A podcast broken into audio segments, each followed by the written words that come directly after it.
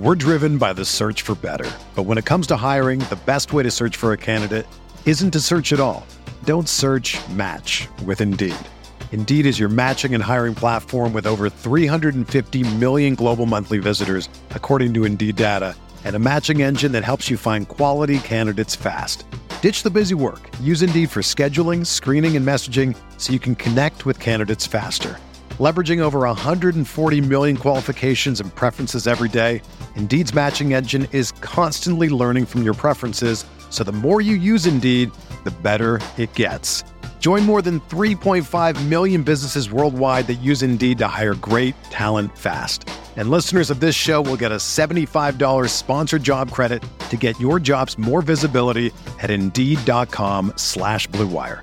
Just go to Indeed.com slash BlueWire right now and support our show by saying that you heard about Indeed on this podcast. That's Indeed.com slash BlueWire. Terms and conditions apply. Need to hire? You need Indeed. This podcast episode is brought to you by Coors Light. These days, everything is go, go, go. It's nonstop hustle all the time. Work, friends, family expect you to be on 24 7. Well, sometimes you just need to reach for a Coors Light because it's made to chill. Coors Light is cold lagered, cold filtered, and cold packaged. It's as crisp and refreshing as the Colorado Rockies. It is literally made to chill. Coors Light is the one I choose when I need to unwind. So when you want to hit reset, reach for the beer that's made to chill. Get Coors Light in the new look delivered straight to your door with Drizzly or Instacart.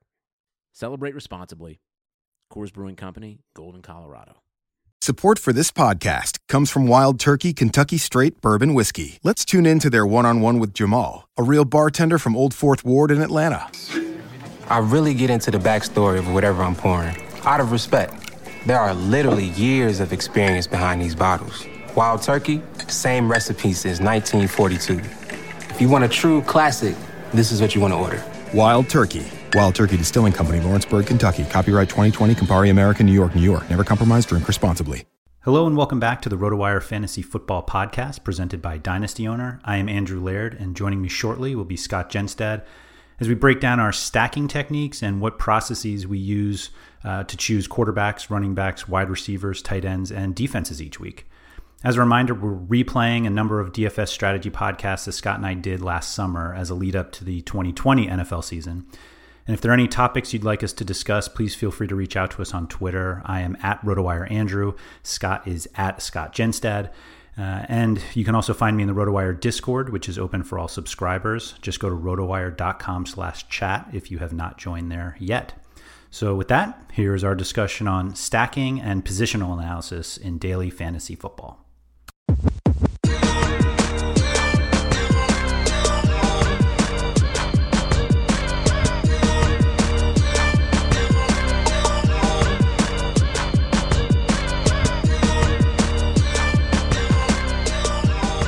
Hey, everybody, welcome to the RotoWire Football Podcast, uh, the DFS version. It is Friday, August 2nd. I am Scott Jenstad, joined again today by Andrew Laird. Uh, also, if you could please rate and review the podcast, that goes a long way towards uh, helping the podcast, too. If you're enjoying listening to us to start the year here, uh, we'd be uh, very appreciative if you uh, left some good stars, some good comments. That would be fantastic.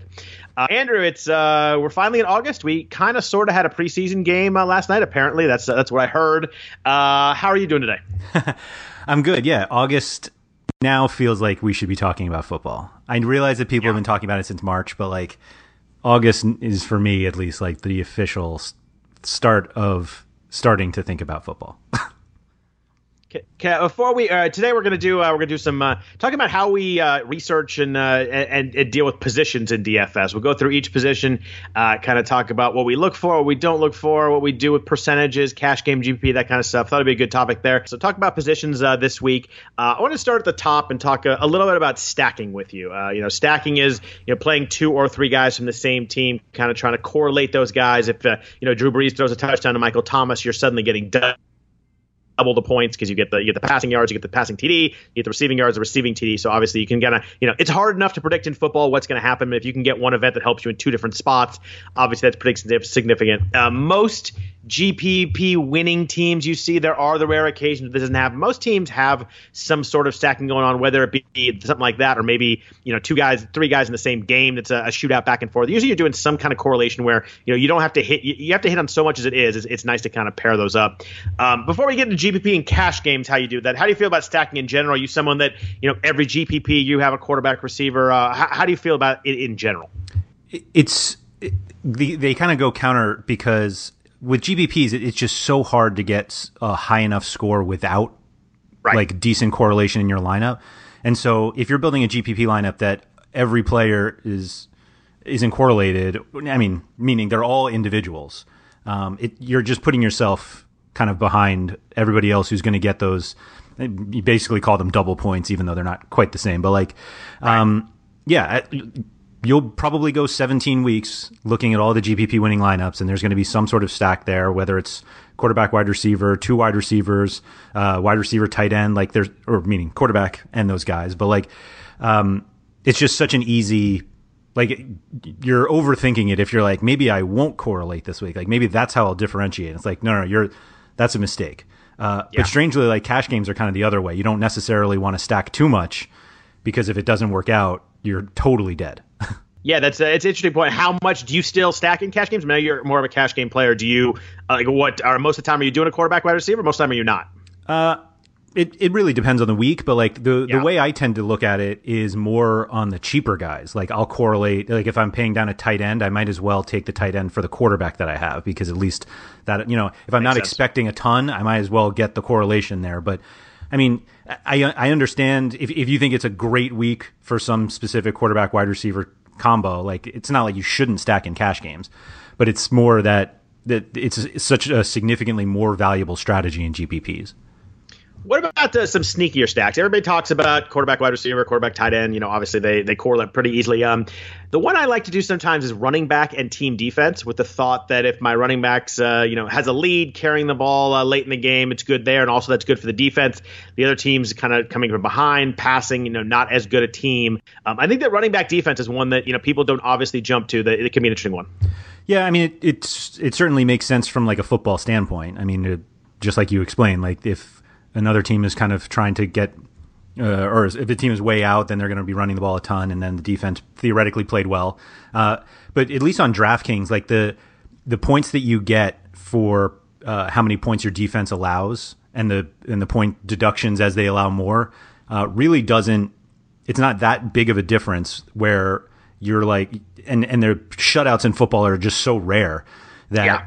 you don't necessarily need uh, to focus on points allowed for defenses. We'll get to defenses later. So, um, but yeah. that being said, uh, teams that are like desperately trying to catch up, and if you have a defense who has been, you know, high pressure defense, theoretically, then like turnovers can happen, and like that's where we really get our defensive points. So, I mean, the more the ball's in the air, it seems like it's it's easier to to create some sort of turnover. I mean, plays take a little longer to develop, so you have a longer time for a sack that could turn into a fumble or there's or that increased pressure then leads to an interception. So like the, the correlation is definitely there, but you actually have to realize like why it's there, and it's not just because of the points allowed. Yeah, totally. That's that's a good point too. What about uh, you know quarterback and a pass catching receiver like a, a, Tom Brady, James White kind of thing? Are you uh, are you one who who kind of goes for that? I definitely get it. I mean the the odd thing is is that usually with the you, you know you have like your bell cows um, where depending on the guy whether he catches the passes or not. But yeah, like the the James Whites we saw with Austin Ekeler, although that might be a little bit of a different situation, uh, at least at the beginning of this season. But uh, it definitely makes sense. Uh, you tend not to like want to pay way up for guys who pretty much are just pass catchers. Um, but if you can get like the Tarik Cohen last year was like grossly underpriced for how many uh, balls he was catching. So like that definitely makes sense. Like the the way that the NFL is now, most guys or you're you're going to get receptions at every position. That doesn't mean everybody's going to get all these catches, but like there are guys at each position that will catch a lot of balls, and so don't ignore running backs. Certainly on DraftKings, which is full PPR, like don't ignore guys who like running backs that are like just catch passes if they're going to get ten targets because th- that's actually more valuable than the ten carries that they might not get that th- that game. Absolutely. Now, what about a uh, you know what about stacks that you don't aren't a fan of? Are there like would you ever stack a quarterback with a you know a volume dependent running back, say like a a Zeke or a Melvin Gordon? Like I am one who does not usually will not, will not stack a Philip Rivers Melvin Gordon thing in a GPP just because I just think that you know the, the, Chargers have to score 58 points for that to work. You know if you you're, if you're playing a GPP, you want Rivers to throw four touchdowns, you want Gordon to score twice.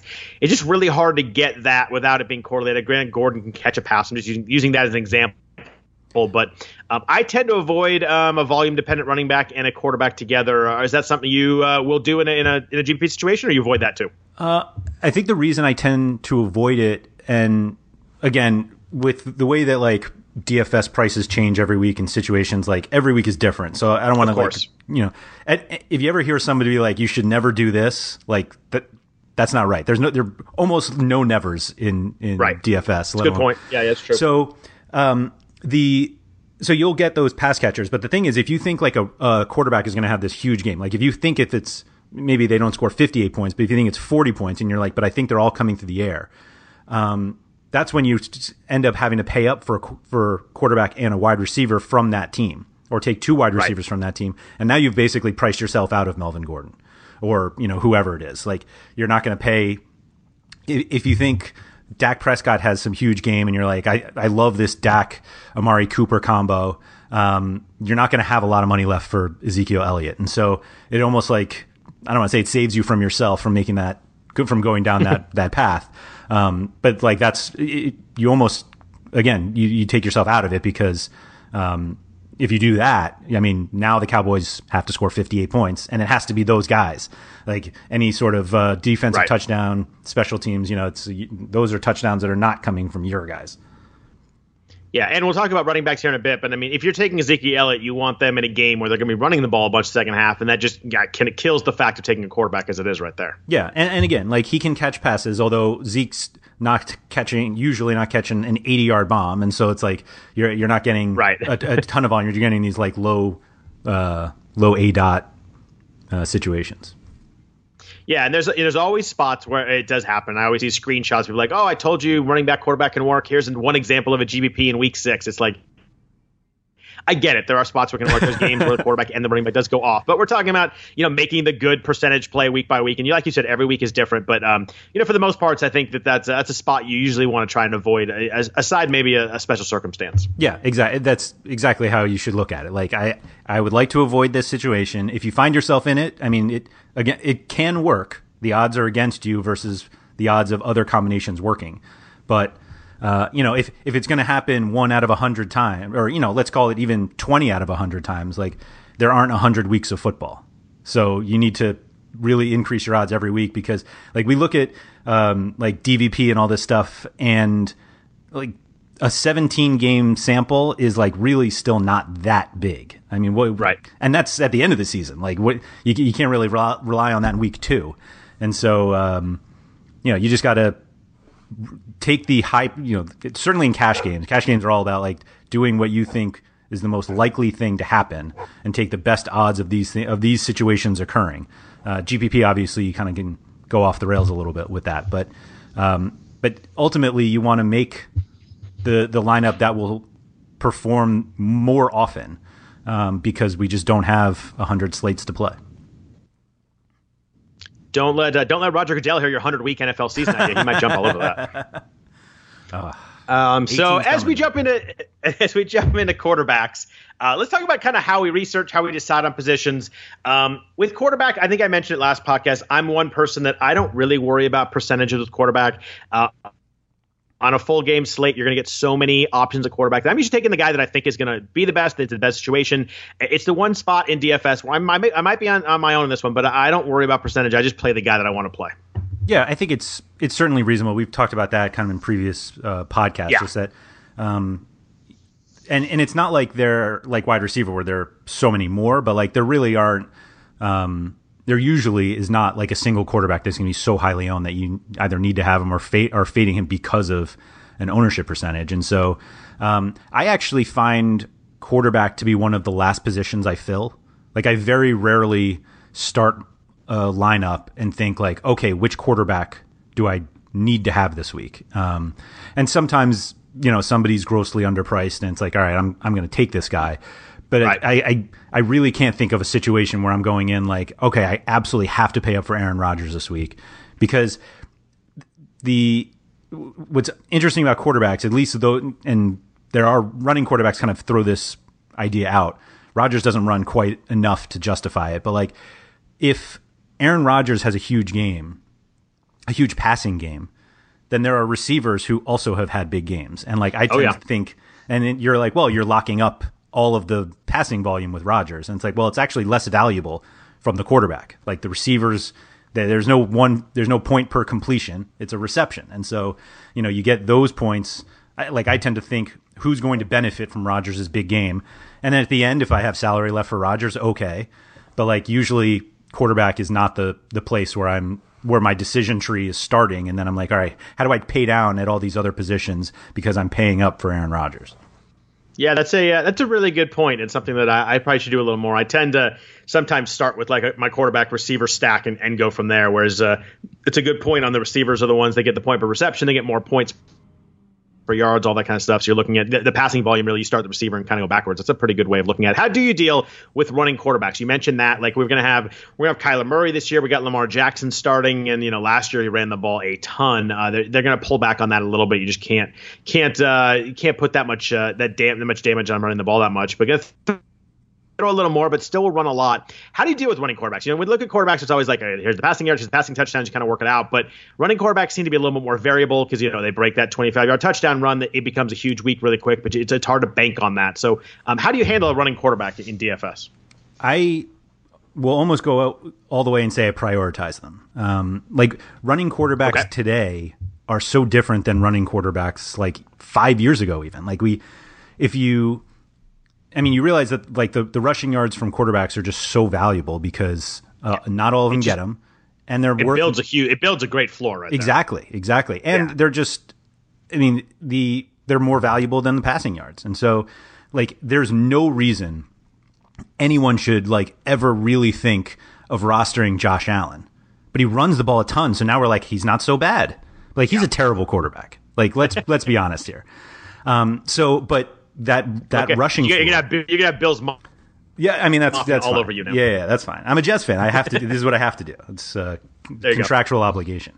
Um, but so you get this this great floor, and like sure they might throw for 140 yards, but if they're rushing for 140 yards, like that's great. And like, and that's obviously an extreme, but like we are seeing like significant rushing yards from guys like Allen or uh, Lamar Jackson, like you said, like Cam Newton is like known was known as like the rushing quarterback. He had all these rushing touchdowns, and like we barely even talk about him in terms of like the best rushing uh, quarterbacks now. And yeah.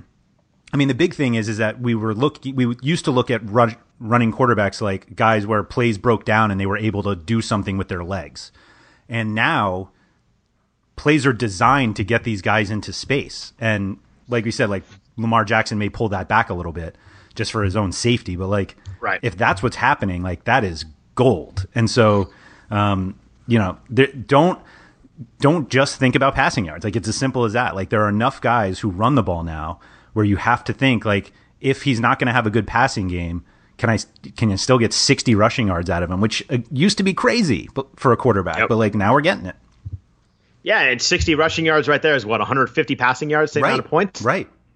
I mean that's that's a that's a huge that's a huge start with the floor. Yeah, it, it's you you you have to consider it because and that because there are enough guys that do it now. And I'm actually curious to see if we if these guys start getting priced up just because of the rushing yards because they end up being more valuable than the passing yards. Yeah, and uh, It'd be interesting to see with Kingsbury in Arizona what they do with Kyler Murray. Obviously, he's a guy that can do that if they need him to.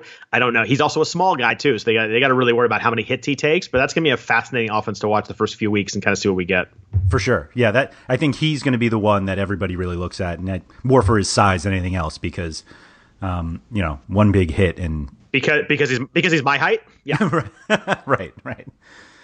Yeah. And by the way, for people who don't know me, that's not a good thing as a quarterback. Um, Uh, what about like game script wise? Uh, as you're looking at quarterback, uh, you know, I'm obviously it goes without saying you're looking for a high over under. I, I, like a really low point spread. I'm looking for that shootout. I'm looking for that 38 35 game that we've talked talked about uh, in the first couple of podcasts.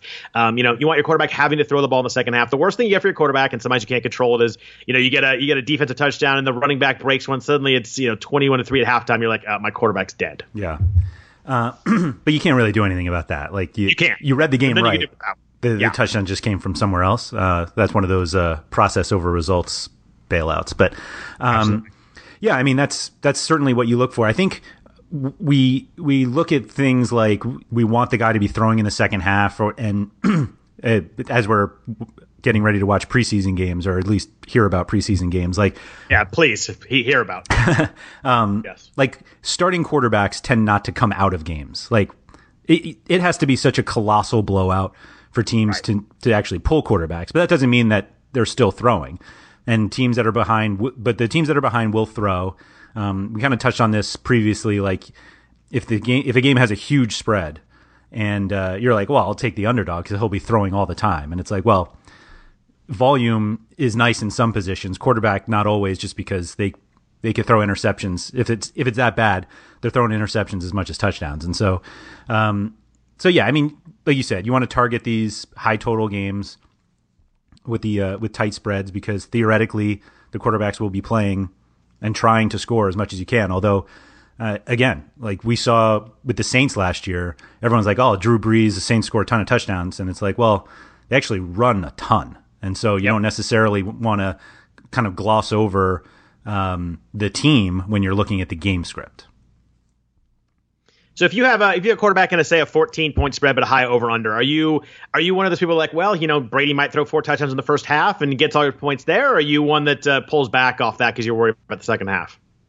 Uh, Well, the Patriots are absolutely Sorry- sorry for that example. No, they're absolute murderers. So I actually wouldn't cons- like hesitate on that at all. I've seen uh, enough games where the Jets lose end up losing forty two to three or something like that because the, the Patriots don't let up. So it, it depends on the situation there. But Right, of course. That was an Um, example. yeah, yeah. But uh, that one hurt a little bit. Uh, we'll Sorry. we'll get to that hurt in a little in a while. But we will. yeah, I mean, I, I don't want to. It's one of those things that like you're not going to ignore it. If a game has a high total and a huge spread, that means one team is going to score a lot. And if you think the quarterback is going to be responsible for it, there's no reason to be like, well, I don't know about the second half. And it's like if you get four touchdowns in the first half, the second half doesn't really matter.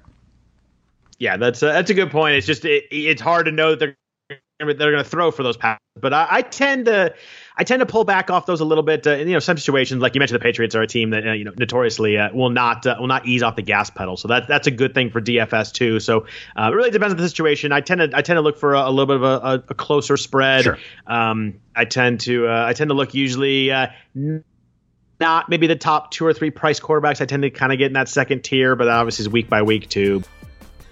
Before we continue, a quick message from our sponsor, Dynasty Owner. If you've been looking for a new challenge, it's time to start playing Dynasty Owner Fantasy Football this season.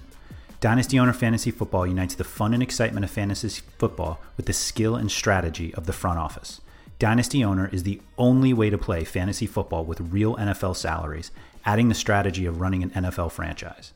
Dynasty Owner provides a unique challenge for die-hard fantasy football fanatics. Go to dynastyowner.com slash rotowire because leagues are forming now. That's dynastyowner.com slash rotowire. We've all been in a league where the winner just got lucky, and if you're like me and know you're better than most, Dynasty Owner gives you the platform to prove it. Dynasty Owner favors skilled players who can manage their roster using real NFL salaries within the salary cap. It adds an entirely new level of strategy. Go to dynastyowner.com slash rotowire. Validate your fantasy football skills at dynastyowner.com slash rotowire. top end elite guys, the mid range guys, and the cheap guys. Let's start with the top end guys. Uh, when you're looking at your uh, your Zeke's, your Le'Veon Bells, your David Johnson, uh, how do you decide each week? You know which one of those guys you're going to use that week? it usually starts with matchup. Like it's very rare Yep. where one of these top guys, you know, there's like this overwhelming case of why you shouldn't play them. Like they're the top price for a reason because they get a ton of volume, they catch passes, they score touchdowns. Like the that's what that's why they're at the top. Um, and so you generally go then to matchup, and matchup you know leads you to to game script and ultimately like that's that's the decider uh, and usually if there's one very clear guy um, because of his matchup then you know he's going to be highly owned like it, it's very that is very simple like if Yep. if you have somebody with a great matchup and he's high priced, but you know he's going to get the ball a ton, like that guy's going to be owned. And so you make your corresponding decisions from that, whether you want to fade him in GPPs because you know everyone will have him, or you target him in cash games because he's the most optimal play. Uh, it's easier actually in GPPs because again, there are other high priced running backs who can do very good things and maybe their matchup isn't quite as good, but it could be that that means they're going to get the ball more because it's a it's a tougher, you know, closer game. They're going to get more touches as opposed to the guy with the fantastic matchup who's up thirty five nothing at the half. With uh, with a top end running back with good matchup in a cash game, what kind of percentage do you do you see? Like uh, you, you play more cash games than I do. What's uh, you know say say Barkley has a really good matchup. You know what uh, what type of percentages do you, do guys reach in that level? Yeah, you know obviously the size of the double ups um, of course, yeah, affects it. But I mean, you can see guys in the forty to fifty range. Like it, okay. it can be that drastic, and it, it, it becomes very drastic on the low end. Um, in terms of if guys, you know, if there's a injury and now all of a sudden, right, Paul Perkins becomes somebody we want to play. you really like to you really like Paul Perkins. You brought up Barkley. I'm just just going down the depth chart. Uh, that's a that's a good one. Yeah, in uh, in GPPs, I usually I usually see like twenty to twenty five percent maybe for those top end guys with a good matchup. So you know, reaching enough for percentage where it's interesting to play some game theory there. And Like you said, you know, Barkley has a great matchup. Maybe Zeke doesn't have quite a good matchup, but you're like, you know, Zeke's still Zeke. He's going to touch the ball a lot. You know, maybe that's a, a good spot to uh, to move away from Barkley and go with someone that's you know as big of a stud that you can, can blow up at any time. Yeah, you just you don't want to get into the mindset of like the this guy has the best matchup and thinking that means nobody else has a good matchup. Like Exactly. It's possible that there are that all you know the top five all have great matchups, and you're like, and then then it becomes a little more fun because not there isn't somebody who's going to be you know as, as highly owned, uh, so you can benefit from that. But like again, like don't don't take like your one decision and make that make everybody else look terrible just because your guy looks really good, or at least the guy that you're considering, because it's possible that you're very high on a game, but the other game could be just as good. And don't don't like cloud yourself just because you're like this guy is definitely the best matchup, and so I'm going to play him. Yeah, and obviously we don't know percentages ahead of time and stuff, but you know, as as we've mentioned before, you know, read read as much as you can, listen to as many podcasts as you can that you, you find valuable. As you listen to stuff and read stuff through the week, you could, you could pretty much get a feel for who who who a lot of people are on each week. Yeah, uh, the the term lock is like the one of the worst oh, DFS worst. terms I've ever heard, but it's everywhere. And As so, a sports betting person, I, I hate that word. Yeah. oh gosh. Yeah. So the there's just uh, you know there's there are people out there who's like this guy's a lock this week, and usually they're not like going really out on a limb to on that call, but like no that if you see enough of the you know Zeke's a, a lock this week, and there are enough people who see that and they're like, oh, all right, I'll just let me lock in Zeke and I'll go from there, and then you know what to do from there. Yeah, I think it's pretty easy to figure out week by week who who who the public is going to really be on percentage wise. Uh, what about game flow wise? Your top end guys, do you want guys that are, are favored, or you know, game flow and game scripts not as, not as much of a worry here in the top end where guys are going to touch the ball no matter what. Uh, yeah, uh, yeah. At the top end, it's all usage. Like you know that they're going to get the touches, and so if if the game flow does seem like they're not going to touch the ball, you need to figure out: are they not touching the ball because he already has three touchdowns, or are they not touching the ball because they're actually significant underdog. You know, they're terrible. Whatever it is, um, it, it, you never want to like ignore the game script. But like all of these guys on the top end are going to have the the usage. It's just a matter of whether you think the usage is going to continue. Um, you know, it's not like they're losing touches to somebody else if, if they're down. Like if they're trying to come back, some guys stay on the field forever. So like it doesn't. You know, you don't want to yeah. go too crazy with uh, with fading guys just because you're like, I don't know if he's going to play in, in the second half. Or, you know, yeah. again, it's not not playing in the second half. It's it, they're they're still going to play.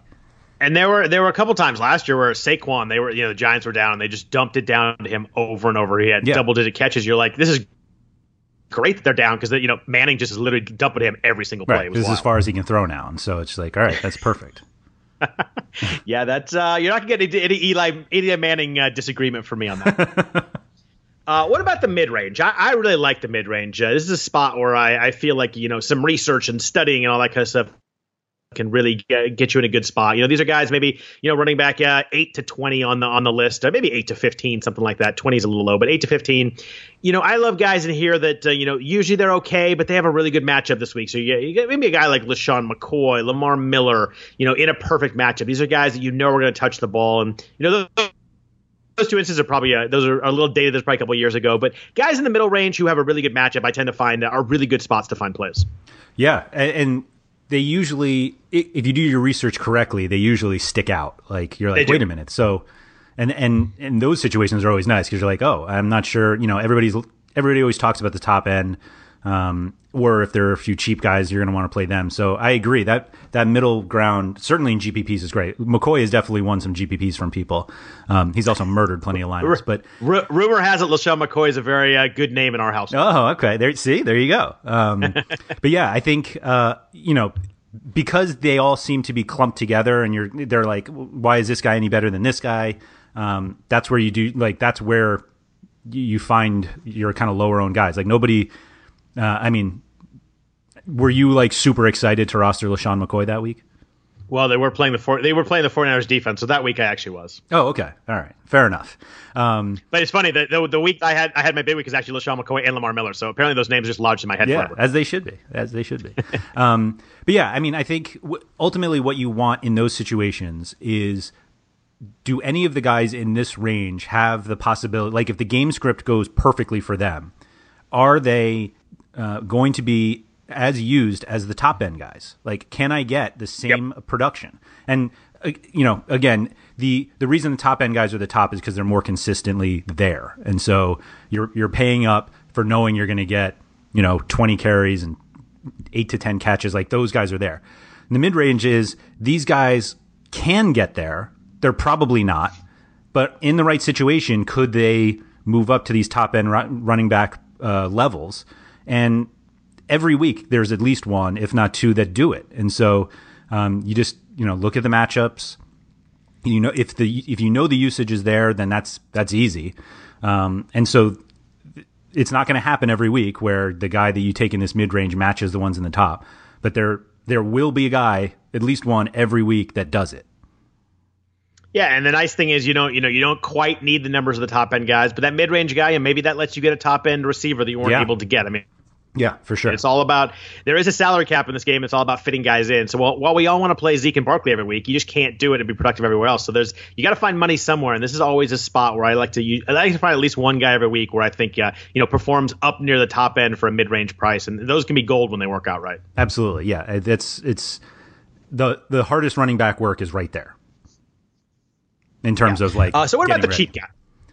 Yeah, absolutely. What about the cheap guys? You know, this is usually all about opportunity. Uh, you mentioned someone like Paul Perkins. If Barkley's hurt, you know, all of a sudden he's, he slots into that main role. We had a guy last year. We talked about a lot. James Conner. The 1st couple mm-hmm. weeks was, uh, you know, filling in for Le'Veon Bell, who was holding out, uh, and he he was you know priced down. He was just a monster for everybody. He got to be a huge percentage eventually, pretty quick, and he moved. The price moved up, but it's usually about opportunity. It's usually about an injury. It's usually about a suspension, a holdout, something like that, where a, a, guy who usually is not expected to get the volume and is priced down suddenly you know falls in a spot where he does get the volume.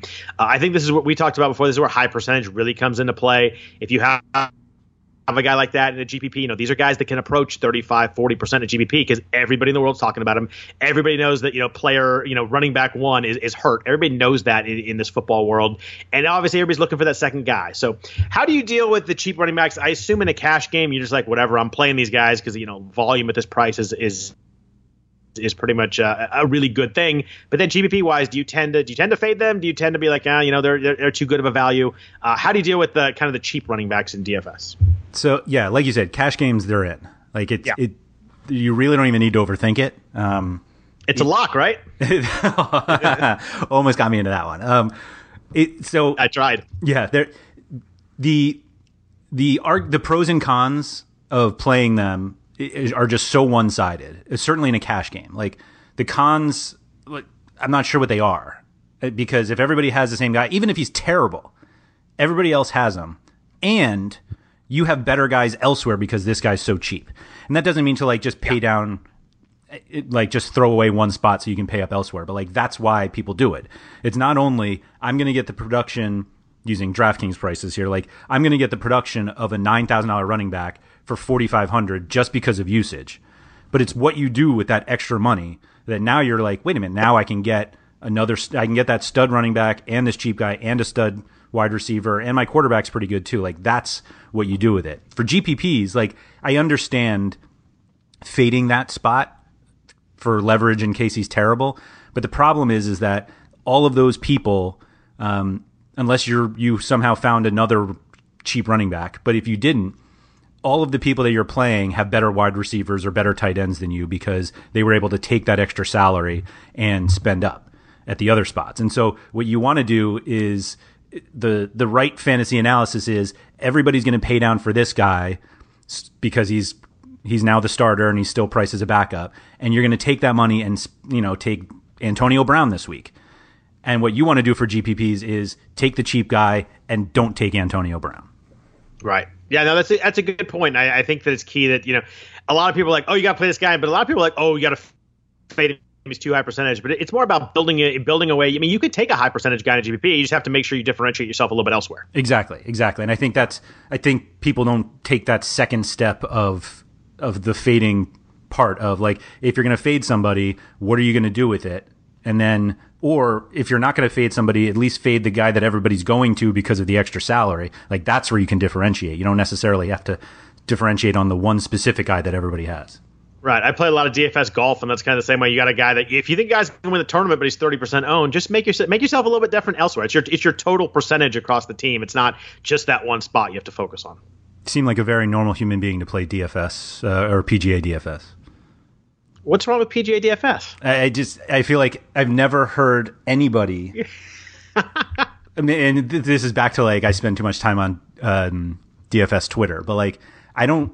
Maybe it's you because it just seems like nobody wins money playing PGA DFS. There's like a lot of money out there, but everything I see is like, oh is. my, I, I I did this and I did this is why I hate P-, and I've never seen a positive thing about PGA DFS on the internet.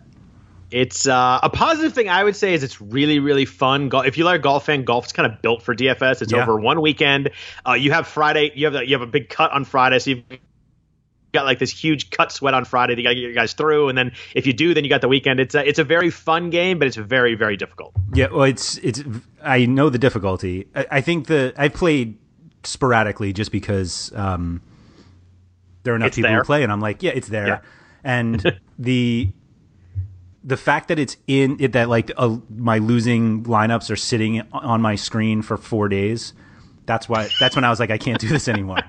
I like I know that I lost like I lost on Friday and yet I'm there Saturday afternoon and it's like just get off my screen because I know I wish you could just give up. You're just like I like accept the loss and DraftKings just takes it off my my screen.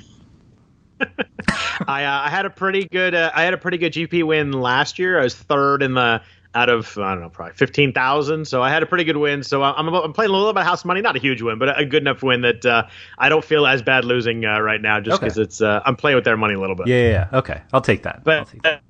but it's uh, it's tough. You gotta you gotta get six guys to the cut. You gotta make it. But anyway, I'll get I'll move on. I can talk about golf for an hour or two, but nobody wants that. Um, last thing on, on cheap running backs, how do you deal with like the the, the pass catching specialists in DraftKings? You know, I always use I always use Theo Riddick as an example. Not a good one right now because he got cut, but then he got signed by the Broncos. Uh, how do you deal with that? You know, sometimes you get a, a pass catching guy like Dion Lewis or someone like that. You get really cheap in in DraftKings. You know, it's not consistent every week, but you know, if you can get eight eight, eight, catches, all of a sudden, you know, these guys become valuable really fast. Yeah, I think that's what you need to do if you need to pay down a running back. Like, forget about how many carries a guy's going to get. It's all about catches because that you know getting your points there. Eight, I mean, eight catches for zero yards is worth eighty rushing yards. And like, Crazy, but yes. and you're not going to get 80 rushing yards most likely unless a guy is a starter. Like and or the guy just breaks one off. But the the odds of you getting this lo- like a backup running back uh, without an injury to the starter to get 80 rushing yards in a game is just highly unlikely. And so at least I mean, eight catches is a lot also, but there are guys who just play on passing downs and they do catch, you know, let's even call it four or five catches.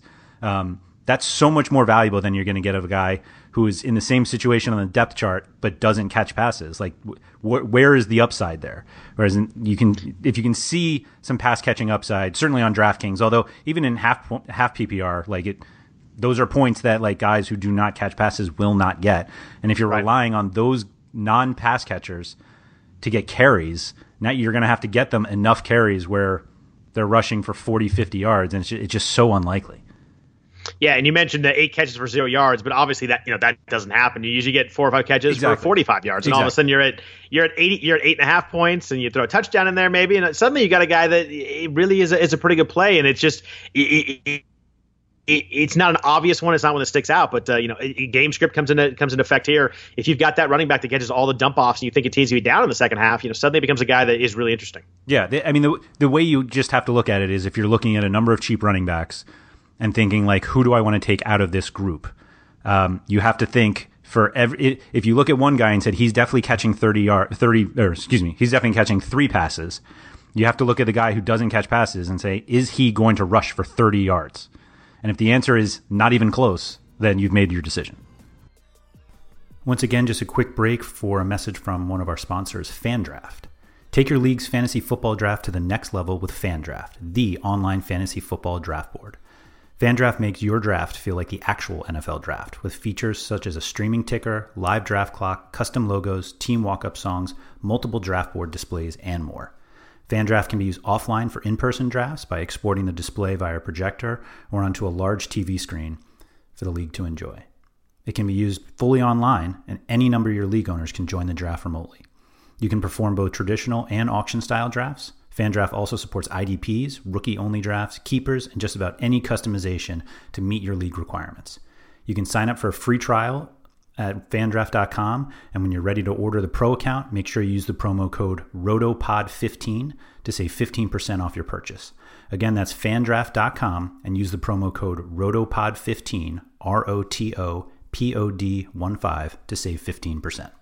So wide receivers, uh, I kind of break it down like I do running backs. Uh, you know, the pricey guys, the elite guys. We're talking, you know, Antonio Brown, uh, DeAndre Hopkins, uh, Tyreek Hill. Now that he's not suspended. Then you got the mid-range wide receivers and the cheap guys. Let's start at the top though.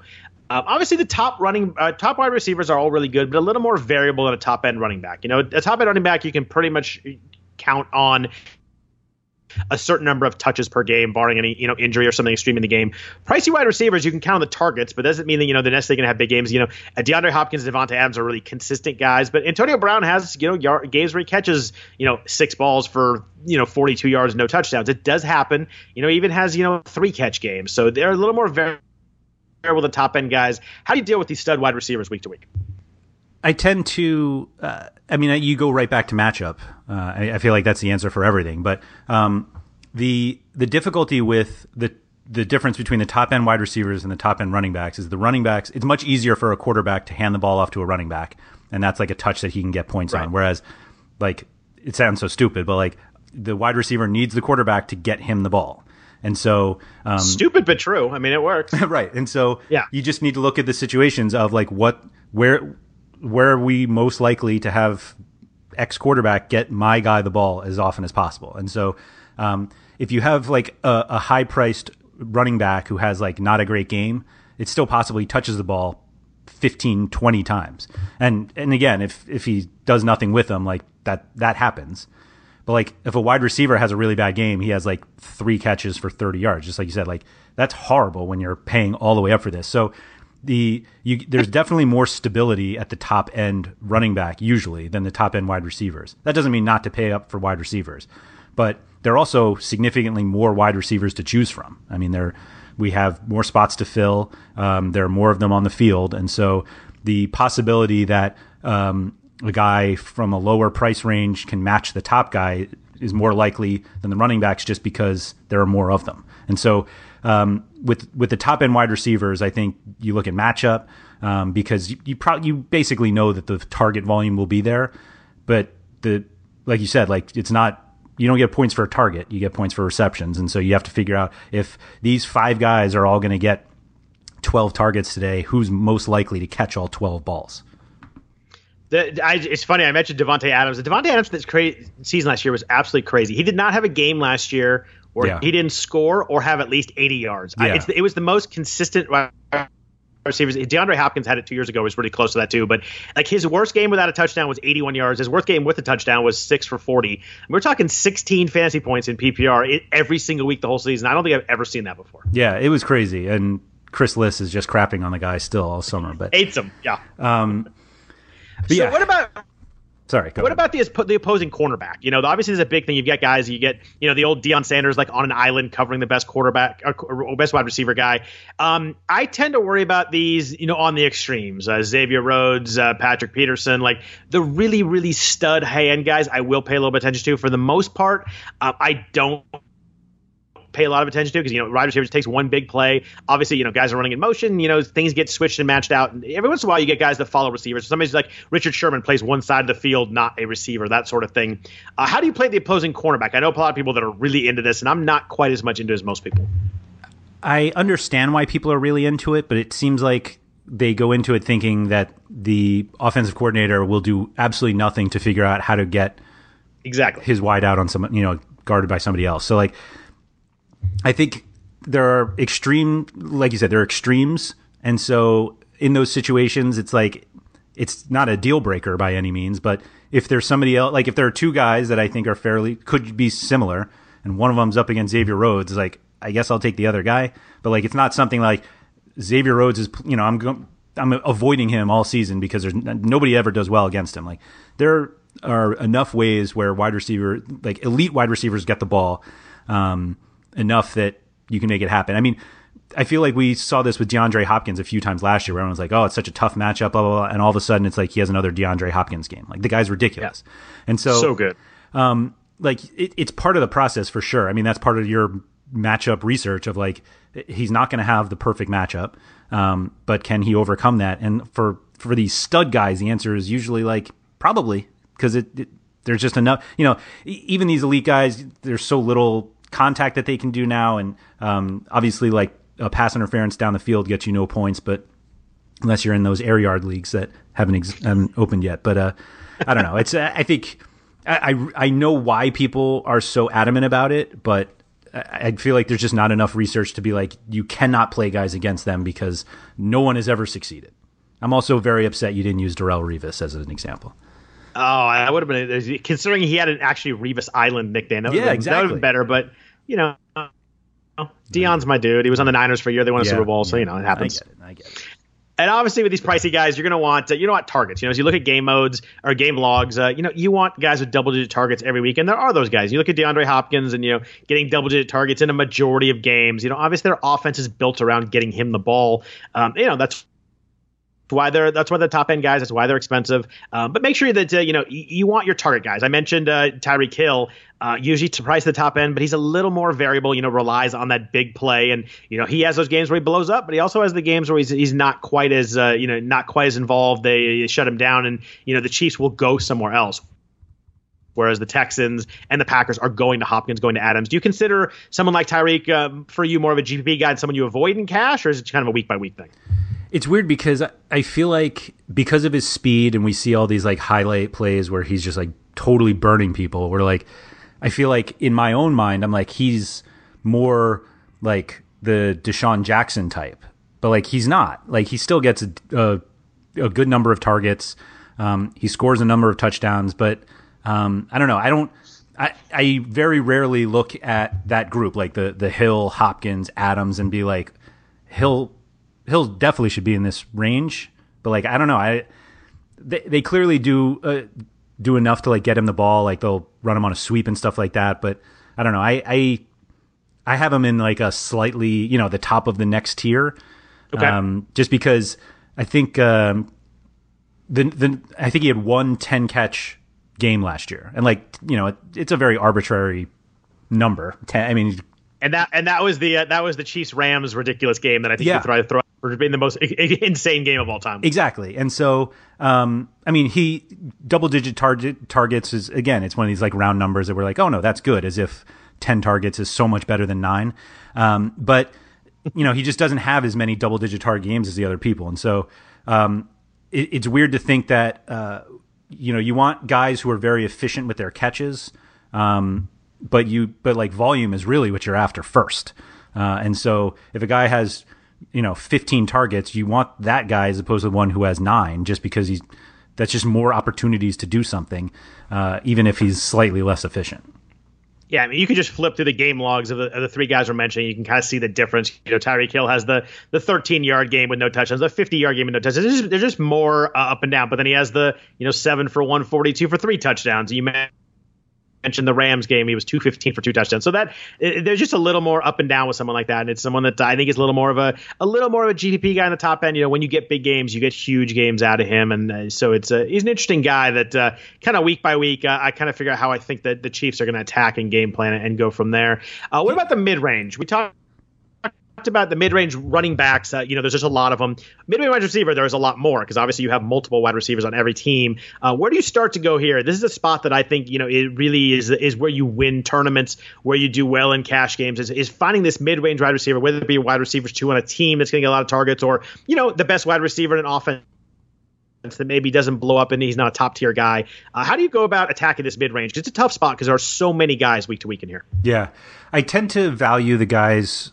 Um, I think it just kind of breaks down that I tend to value the the number one wideouts on worse teams than the second wideout on very good teams, only because Okay. the wide the the number one tends to get more targets.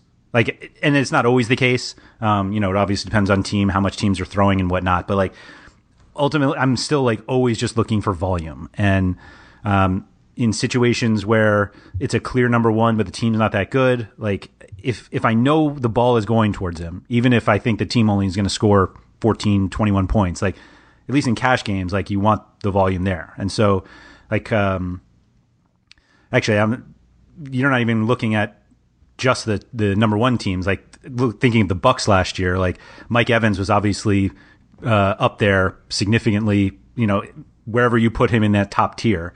But like guys like Adam Humphrey, like I had Humphries in a cash lineup probably way more than I should have last year.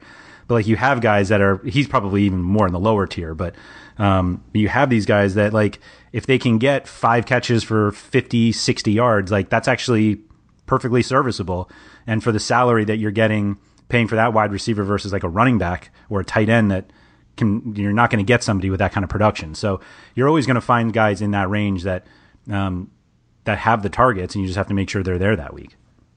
We talked about the extremes, the cornerbacks. You know, the, the Patrick Peterson, the Xavier Rhodes. Do you uh, do you look for uh, on offense of those teams? You look for the second wide receiver. You know, maybe the guy that's going to get the better matchup. There's obviously you know teams that don't cover the slot well. Like, how much do you look at defense in terms of this mid-range wide receiver, trying to find like little sneaky spots that maybe they struggle in as a defense?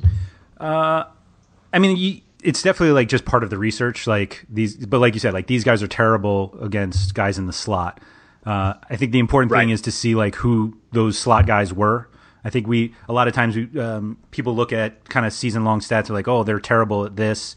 And in football, like we were saying, like the sample size is so small that it's possible like in the first five weeks of the season they played the five best slot receivers in the league, and it's They like played, they're they terrible. Keenan, Keenan, played Keenan Allen twice. Yeah. yeah, exactly, exactly. And so you're like, oh, these guys are terrible against guys in the slot, and it's like, well, they're actually just playing the elite slot guys, and now you're making this jump of like the whatever slot guy you have that week, and you're like, he's he should be great this week because they're playing this other team, and it's like, well, look look at why the stats are as they are, like that that applies to every sport. I I deal with it in soccer too much, but like for football, like the especially early in the season, like they're getting killed. Like uh, they can't stop the run, and it's like, well, if they're playing three very um, high percentage running teams early on, like that's why they're they're just getting the, volume is there, and so they're seeing all these these runs, and maybe they're not that good.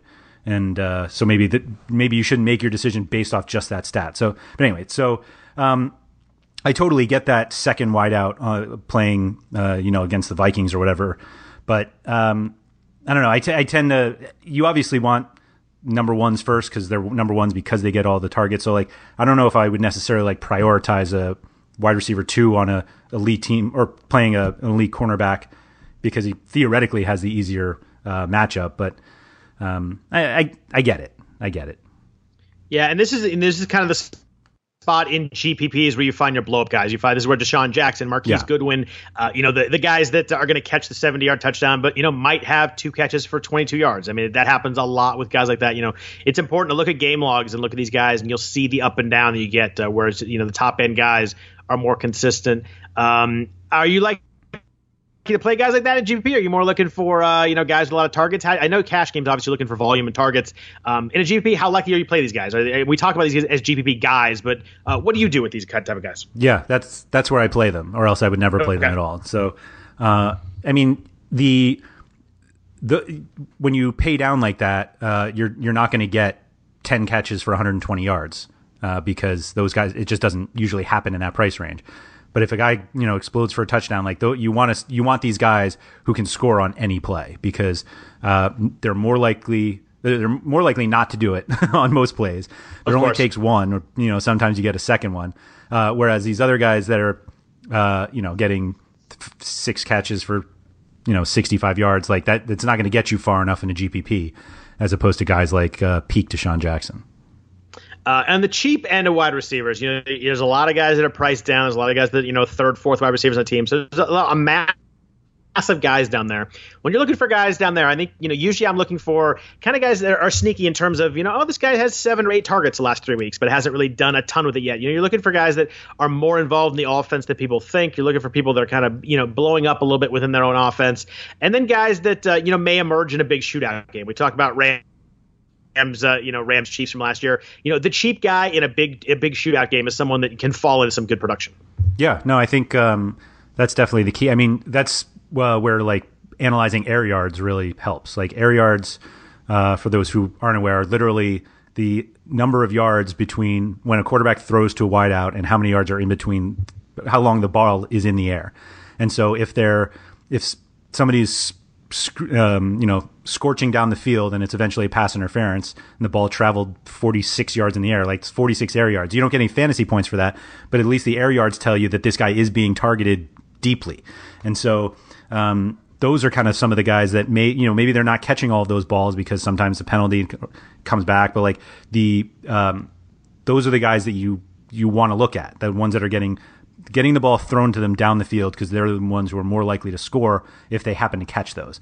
And so those are the, um, you know, there are some of those cheap wide receivers every week who all of a sudden you're like, boy, this guy had you know 150 air yards last week, but he had zero catches. Like maybe it's maybe it was three bombs, who knows? But like, um, you know, it only takes one of those, and you don't necessarily want to look for guys who have um, like low aDOTs because they're you know it's much tougher to catch a ball five yards from the line of scrimmage and then run the rest of the way as opposed to just catching an 80 yard touchdown. And so, um, what I actually one of the first things I do if I haven't if I have already picked my quarterback and I'm down in the low range, like just correlate the cheap guy with your quarterback because right. at least you're getting some added bonus when like if you, if that guy happens to score, you also get the quarterback touchdown.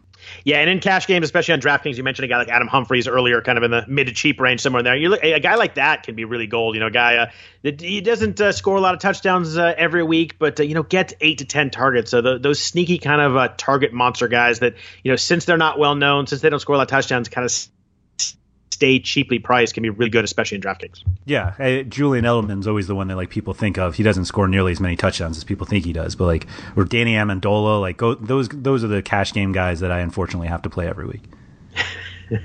Unfortunately, because they're Patriots. They're just, well, that too. They're just not. It's just not. You know, they're not the fun guys who are scoring eighty yard Tyreek Hill touchdowns. Right. That's all.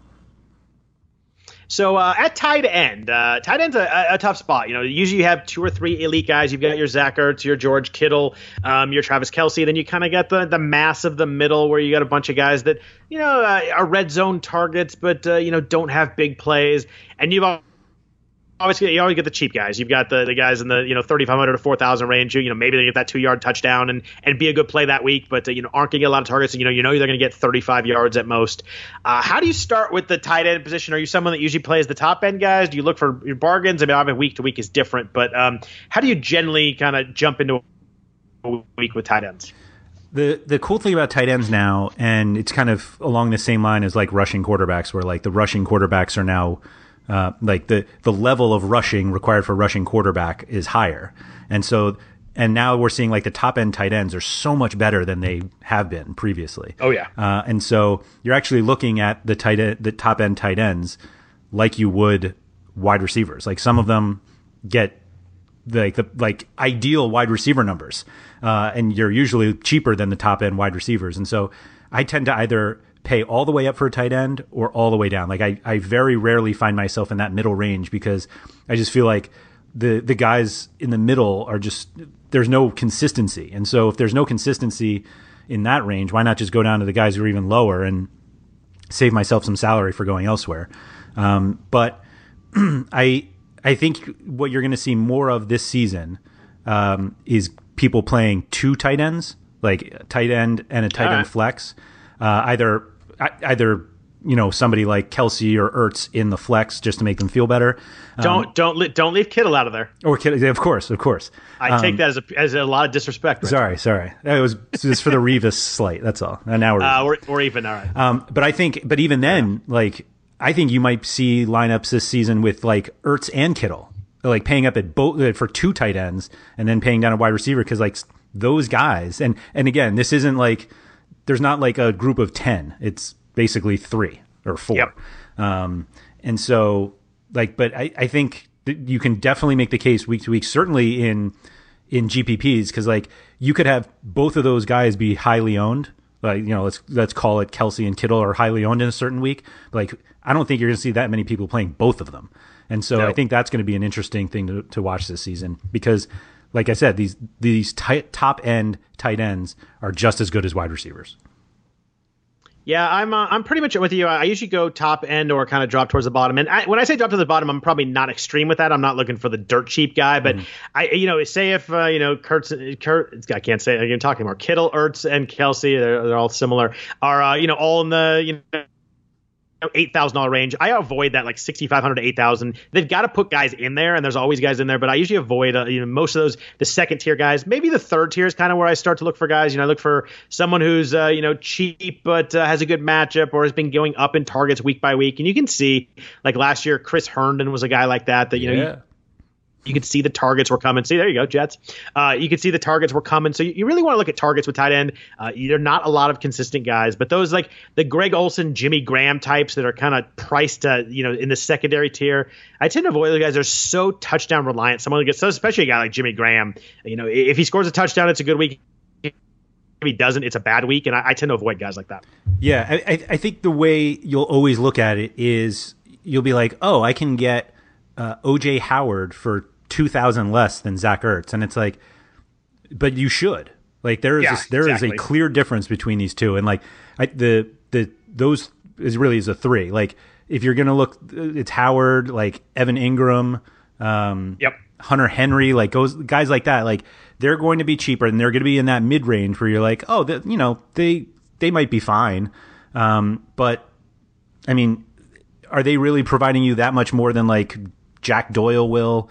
Or Jordan Reed when he's healthy. And so like, well, Jordan Reed will probably be up if, if he's actually healthy. But like, I don't know. I just feel like that middle range is so is certainly for cash games just so inconsistent that if like you might get six catches for 65 yards at you know 6000 why wouldn't i just pay 3500 for four catches for 20 yards you know like i don't know I just right the the guy the top 3 guys are just so good that you're going to constantly find yourself like, why don't I just pay down? And you're going to answer that question so quickly when you realize just how inconsistent the other ones are.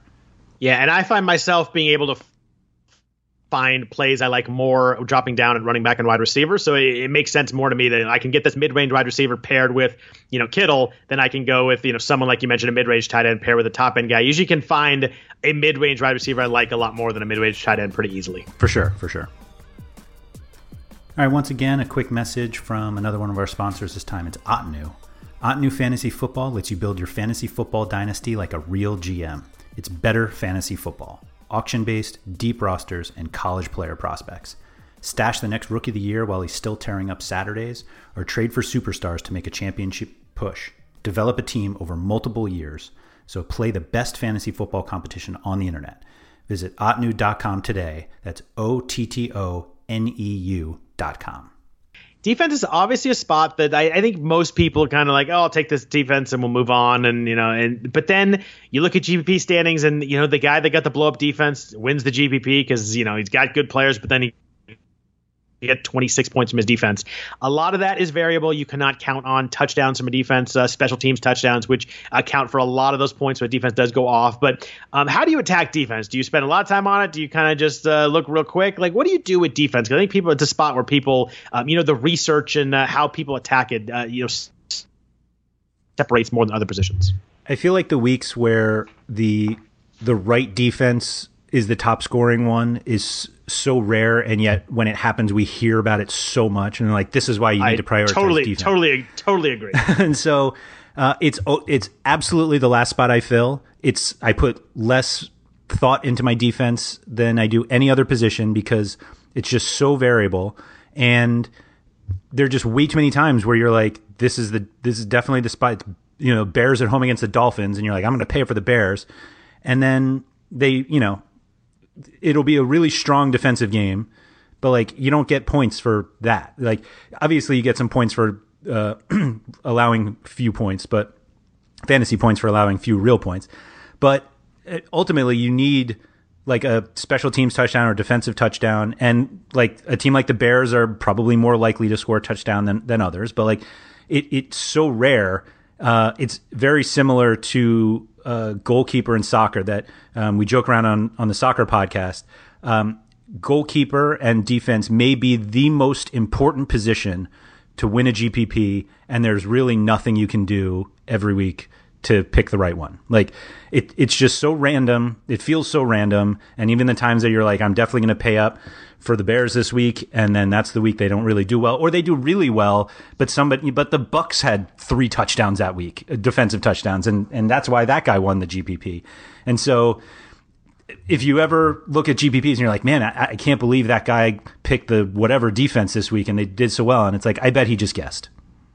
Uh, yeah, so that that's a good point on defense, and I, I pretty much agree with the with the luck, luck aspect of it. You know, I, I, tend to have a formula that I use uh, with defense. It's uh, you know a team that's favored, a team that's at home, a team that's facing a weak defense or a weak quarterback. But I, I like a risk taking quarterback too. You know, you get quarterbacks that you know are really bad and they're not going to take any risks in the fourth quarter. I like guys like Blaine Gabbert who are still going to throw the ball around the yard a little bit and and make some mistakes. That's really what you want when you when you want a defense. I love that. I love that. Um, I I think one of the key things is if you build the rest of your team and you get to defense and you can't quite afford the defense that you want, I don't think it's worth changing other things to get a defense. Such a such a good point because I've done that a couple times and I always regret it later. They're they're the it's just so variable that like maybe you maybe it turns out to be the right call and you're like oh I totally should have done it, but like the the range of outcomes for these defenses, um, it, while large, like if there are a few that are in the same price range, uh, you're you're just so much better off going with the the other guys that you put all that time into, and not all of a sudden be like, all right, now I can't play these three elite wide receivers for this perfect build that I have because I want to get the Patriots this week instead of the Texans, and it's like it's it's probably not going to matter. Yeah, that's uh, that's a good point. Anything else on uh, on defense before we move on? Uh, I, I would love to hear from people who think that they've figured out defense. Like, it, it like yeah, what, if you what, if you if you have a secret to defense, I, would like to hear it too. Right. Uh, there's probably a reason to keep it to yourself, actually, but um, we're in the business of telling everybody what we think, so I guess that's uh, that's the difference. I, I just I don't know. I I understand the situations that are good, and you want to obviously prioritize them, but there's just so many instances where the right defense plays really well and scores barely any fantasy points, and the one yep. that was hor- that looked like it had a horrible matchup, and all of a sudden we're t- two kick returns, kick return touchdowns, and you're like, well, you're dead in GPPs because you don't have, you know, the Bucs away against the uh, the Steelers. You know, it's like it it just doesn't make sense. Yeah, I mean, I when when in doubt, I usually like uh, you know teams that pressure the quarterback. I like quarterbacks yep. that have to make quick decisions, bad decisions. Team with bad offensive line. So I do look into a lot of that stuff. But like you said, I'm not gonna I'm not gonna change my entire build on it. But uh, you know, I do look for I do look for good spots, and I spend some time on it. But uh, you know, like I said, like I think I agree with you. I'm, I'm trying to fit my defense in uh, price wise more than anything else. Yes, yes, for sure. That's all we got this week. Uh, once again, if you have any follow up questions, you can always find me on Twitter at RotowireAndrew. You can find Scott at Scott Jenstad. Uh, thank you to Dynasty Owner for sponsoring this podcast. And we'll be back next week with some more daily fantasy football strategies. Take care.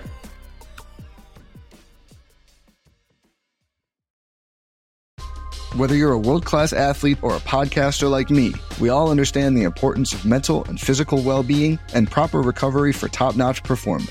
That's why I'm excited that Unifyd Healing is sponsoring this podcast. Unifyd Healing is a new and super innovative global network of wellness centers powered by Energy Enhancement System, or EE System. If you haven't heard of the EE System, you'll want to listen up. This technology promotes wellness, deep relaxation, purification, and rejuvenation. At hundreds of locations across the globe, access to a center is easy and affordable. Interested in experiencing the EE system technology for yourself? Go to unifydhealing.com slash bluewire to learn more and find a center near you. That's U-N-I-F-Y-D healing.com slash bluewire. No material or testimonials on the Unifyd Healing website are intended to be viewed as medical advice or a substitute for professional medical advice, diagnosis, or treatment. Always seek the advice of your physician or other qualified healthcare provider with any questions you may have regarding a medical condition or treatment and before undertaking a new healthcare regimen, including EE system.